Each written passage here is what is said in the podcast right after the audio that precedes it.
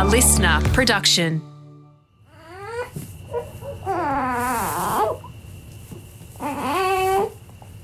Okay, so I've got up to do the first nappy change for the night.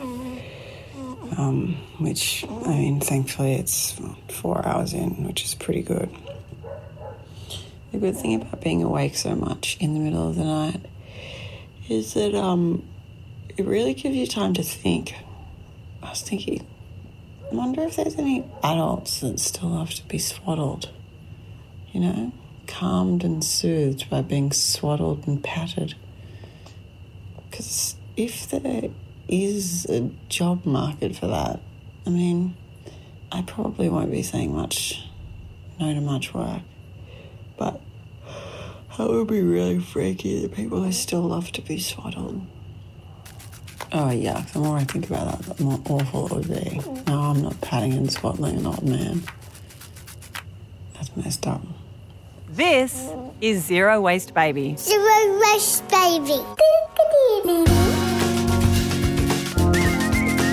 I'm Veronica Milsom. I'm a comedian, a radio host, and a mum who dared to dream. Not of something that would make my parenting life easier. No, no, quite the opposite. You're probably thinking, Ron, that sounds like a nightmare, not a dream. And at some points, I would have agreed. My dream was to raise my baby while creating zero waste for at least the first three months of her life. So that means nothing disposable or unnecessarily environmentally unfriendly that would end up in landfill because of her.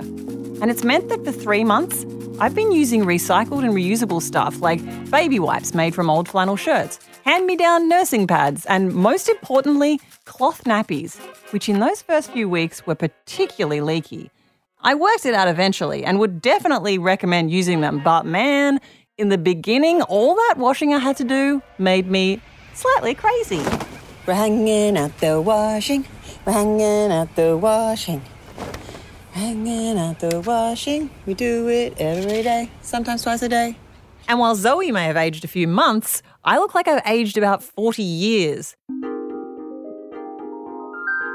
But let's rewind back to the very beginning of this journey, when I first met with War on Waste doco host and waste veteran Craig Reucassel in a weird little bug infested cafe. So he could G me up about my zero waste mission. And it was great, it served its purpose. I got G'd. But I really should have written down some of his advice, not just saved it for the grand finale, because it turns out I really ignored a heap of it. Like when he told me that going completely zero waste as a parent was a sure road to failure and exhaustion. But he did say one thing in particular that stayed with me. Um, so what do you reckon is enemy number one for baby landfill? the baby.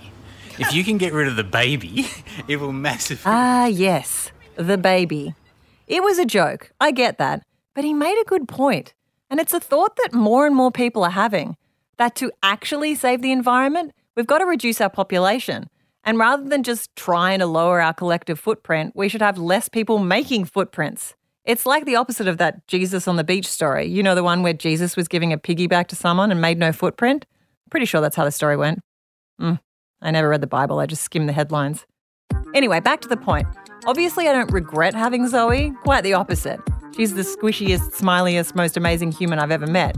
And I would never discourage anyone else from having children.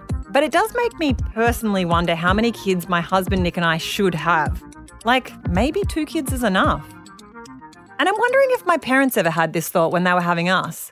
I'm the youngest of three siblings, and I was always told that I was unplanned, like fully embraced into the family eventually, obviously, but initially quite unwelcome. And I wonder why they wanted to stop at two kids. So I asked my dad, Big Mill, if it's true. Who in the hell told you that? That's bullshit. We, we actually planned to have four children. Oh. You happen to be the third. Oh. And when we'd had the third and we were about you were about a year old, we looked at each other one day and said, We haven't got enough energy or love left to have another one. We need to stop. I was sure that I was told I was a mistake. Oh, probably James told you that. At this point, my brother James is holding the mic for Big Mill, and instead of defending himself, points the finger right back at my dad. Well, to be fair, you just told her that she sapped you of all of your love. Yeah, that, she was, that was after she'd been born. She was one of the three. No, the, the, it was the, it was the three. I was having three children. trying to spread your love, spread your energy, etc., etc., it was really hard work. And we figured that if we had a fourth child, it wasn't going to be a good thing because we just didn't have enough to go around. Okay, right. Uh, so, so obviously, in your consideration of having four kids, you didn't care about the environment. No. We, we're, we're, we're against the idea of zero population growth. We uh, believe in population growth in this country at that time. And what do you think now? I couldn't give a rat's ass, really. Oh, okay. And I guess that inability to give a rat's ass is where I started too. So I decided to try to get my dad up to speed about overpopulation by explaining the premise of a documentary I've seen called The Vasectomist. I was watching a documentary called The Vasectomist, right? Which is about a guy who offers access of vasectomies to less fortunate people around the world. Um, it's basically in the hopes so that he can control the global population. Do you think that that sounds like a good idea, like a noble thing to do? Oh, well, as long as all the people that come to see the vasectomist are volunteers, Well, yes, sure, obviously, Dad. Otherwise, it would have been an unwatchable story of human rights abuses. This is actually a man doing something quite generous. And that generous man is a guy called Dr. Doug Stein, a urologist who specializes in vasectomies. And he's done a hell of a lot of them. So, how many do you reckon you've done overall? About 45,000. Holy, that is a lot of scrot. He could probably do them with his eyes closed. I should ask him. No, that's too weird. No, go on, Ron. Who cares? Take charge of the interview, you coward. Ask him. Do you reckon you could literally do a vasectomy with your eyes closed? I, I don't think, I've never had a volunteer to.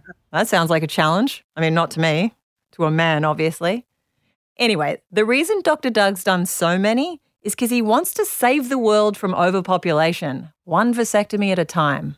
I always looked upon that goal of preventing unintended pregnancies as an environmental effort because you can recycle everything you can get your hands on for the rest of your life. You can, you know, recycle all the cans and bottles and papers that you can get your hands on, but you can't possibly recycle as much as another unintended human will consume. Or you can reduce your carbon footprint by changing to all LEDs or hanging your clothes out to dry or trading in your Suburban for a Prius. But you can't possibly decrease your carbon footprint by a factor equivalent to the carbon footprint of another unintended human.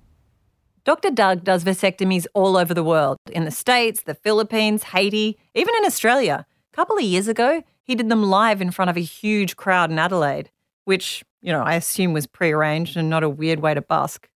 And the reason he does them all over the world is because he sees overpopulation as something that's really affecting our planet. I felt that I wanted to do something that had a more global influence. In fact, I had watched enough David Attenborough shows um, that I was probably greatly influenced by that. And the message was always that we have this beautiful planet, but we're messing it up because there's too many of us and we're demanding too much of it. Strange that he thinks that, considering there's rarely people in Attenborough documentaries. If anything, they always showed too many animals, and animals that are always doing it. Like, if anything, it looks like they're overcopulating rather than we're overpopulating. But I do see Dr. Doug's point. The thing is, guaranteeing you won't have any kids anymore by having your tubes tied for me or getting the snip for Nick does feel kind of extreme for people in their mid to late 30s. Me mid, Nick very late. And I've never even considered it until now. And I'm imagining Nick hasn't either. But to be sure, when I ask him, I make sure we're in the same place I always ask him strange questions. In the car, on a freeway above 80 kilometres an hour, where he can't escape. Nick, have you ever thought about getting the snip? Hundred percent. Really? Yeah. Like it's an e- it's as far as like long term sterilization procedures. Better. Oh, I should mention the kids are in the car too, which does make it weird that we're talking about hacking away at our genitals. But I'm sort of banking on the fact that they're not listening. In my experience, kids have a one track mind. They're mostly thinking about whether they're hungry or thirsty. What's what's that, darling? You want a drink? Okay. yeah. I don't want to do You don't want a drink. Okay. Can I finish telling? Was can I finish answering mum then? No. Okay. Sorry, I can't finish that sentence. Not allowed. Um, but can you actually though? Because I'm interested to know. Uh, Yeah, because as far as procedures go, like it's it's far simpler. It's reversible. Yes, there's a chance that if you get it and they reverse it, you still can't have kids. You're still not fertile again. But it's just safer for the dad to do it, rather than you taking the pill until menopause or have an implant on until menopause. Just get a quick, you know. Daddy, Daddy's talking about getting the snip, hun. He's talking about having no more of you. Oh, okay, that sounds harsh, but it's actually a compliment because I mean, he's talking about having no more of you because you're enough, because you're awesome. Anyway, it does surprise me that getting snipped is something that's already occurred to Nick. But I do wonder if it's because he grew up with a dad who's a doctor, who earns a living doing exactly those procedures. Do you think that you've thought about it more because your dad is a um oh man, I can't even think of what it's called. Oh god, I was like man gynecologist. Yes, urologist. Gynecologist. Uh, no, we've we've I've definitely never discussed it with him. Do you what if we did ask your because your dad is um, a urologist, would it be weird for us to ask him if he ever would do the snip for you just because it would be cheaper? It's not just f***ing weird to ask. It's weird that you would even think the question could be asked. Like, no, I would never submit to that. And also, uh, do you know that like most family members are prohibited from operating on their own families, especially members of their immediate Okay, I'm going to stop you there. Lots You can't no. stop me asking him. You can't stop me. Don't ask. That's not. That's not. That's not like saying my dad's an accountant. Let's get him to do my taxes. No, it's it's exactly like that. Yeah, sure. Cut to the next night and our weekly catch up with Nick's family. We're all sitting around the table, politely eating a stir fry, and I'm contemplating how to segue every conversation into asking my father in law, Laurie, if he'd snip his son's balls for free. Turns out there is no easy way, so I just dive right in and ask, even though I knew it'd annoy Nick. Okay, um, moving on to the snip. Um, would you ever do it to your son? I personally wouldn't do it. No, I would not operate on anybody. I'm, rela- I'm, I'm, I'm, question. Why wouldn't you do it to him? Because you do have your practicing certificate. no. Do it. That's why. Well, no, no, no, no, no, no. The issue, the re- the reason, the reason. Of I love these dinners at Nick's parents' house because after a few wines, no topic's ever off limits. Is it too personal to ask? Did you get a vasectomy? no, it's not too personal. No, I didn't have one. Uh, So you're still very fertile. Technic, well, not not no, because I've had prostate. I've had prostate surgery, so I'm not particularly fertile. But theoretically, I've got. It's called retrograde ejaculation. Oh, thank you, darling. That's very nice. doesn't actually, it goes back into Uh, the bladder. Yeah, but it comes out the next time you pee. It doesn't rot your brain. You know, it's not. You know, it's not Whoa, that is a lot of new information to take on over a veggie stir fry. But, you know, I can hardly complain given I brought it up. Plus, Laurie doesn't mind. He loves talking about vasectomies. it's an excellent operation, excellent procedure for fertility, fertility control. It sounds like you're a big um, fan of it. You should have had it. It's like a cook that doesn't eat his own food, you know? Hmm, I'm not sure that analogy is the same, but um, uh, Kind of, though. Okay, so as much as Laurie's a lover of vasectomies, the bad news is that he won't give his son, my husband, a freebie. Even if it is for the good of the future of the environment. Damn selfish boomer.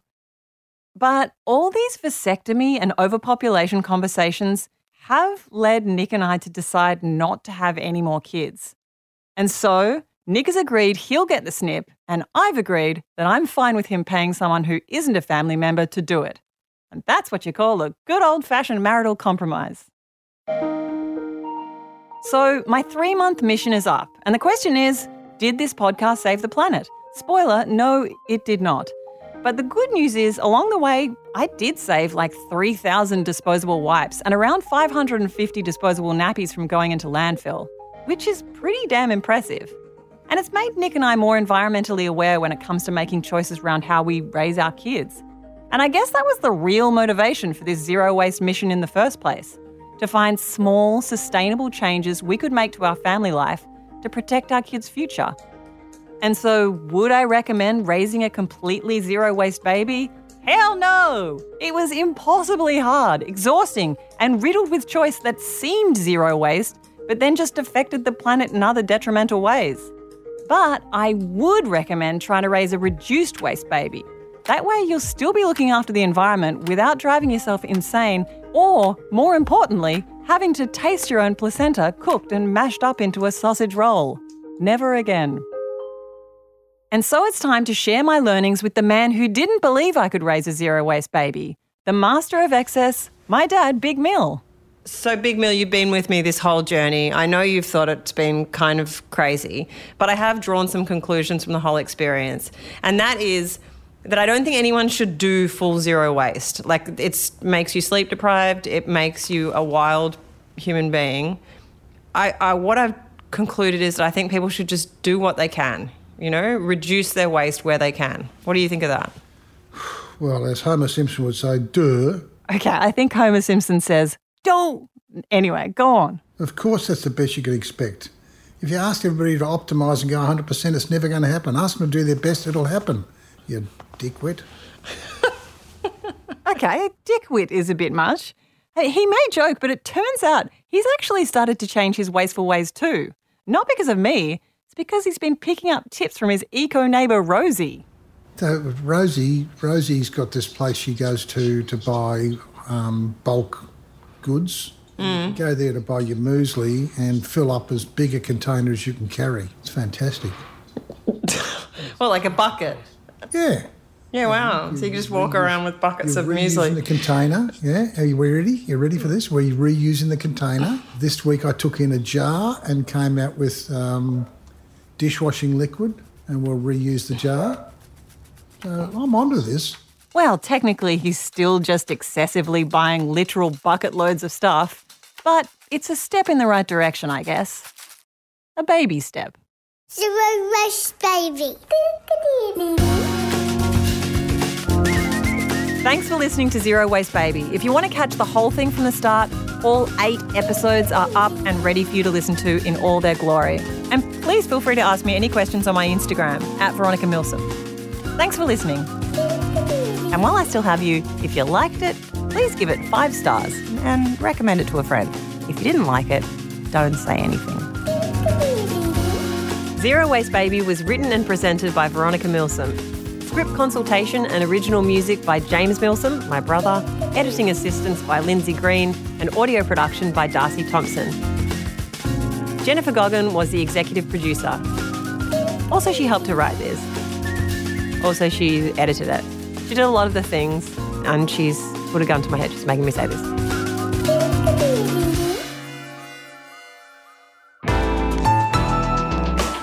Listener.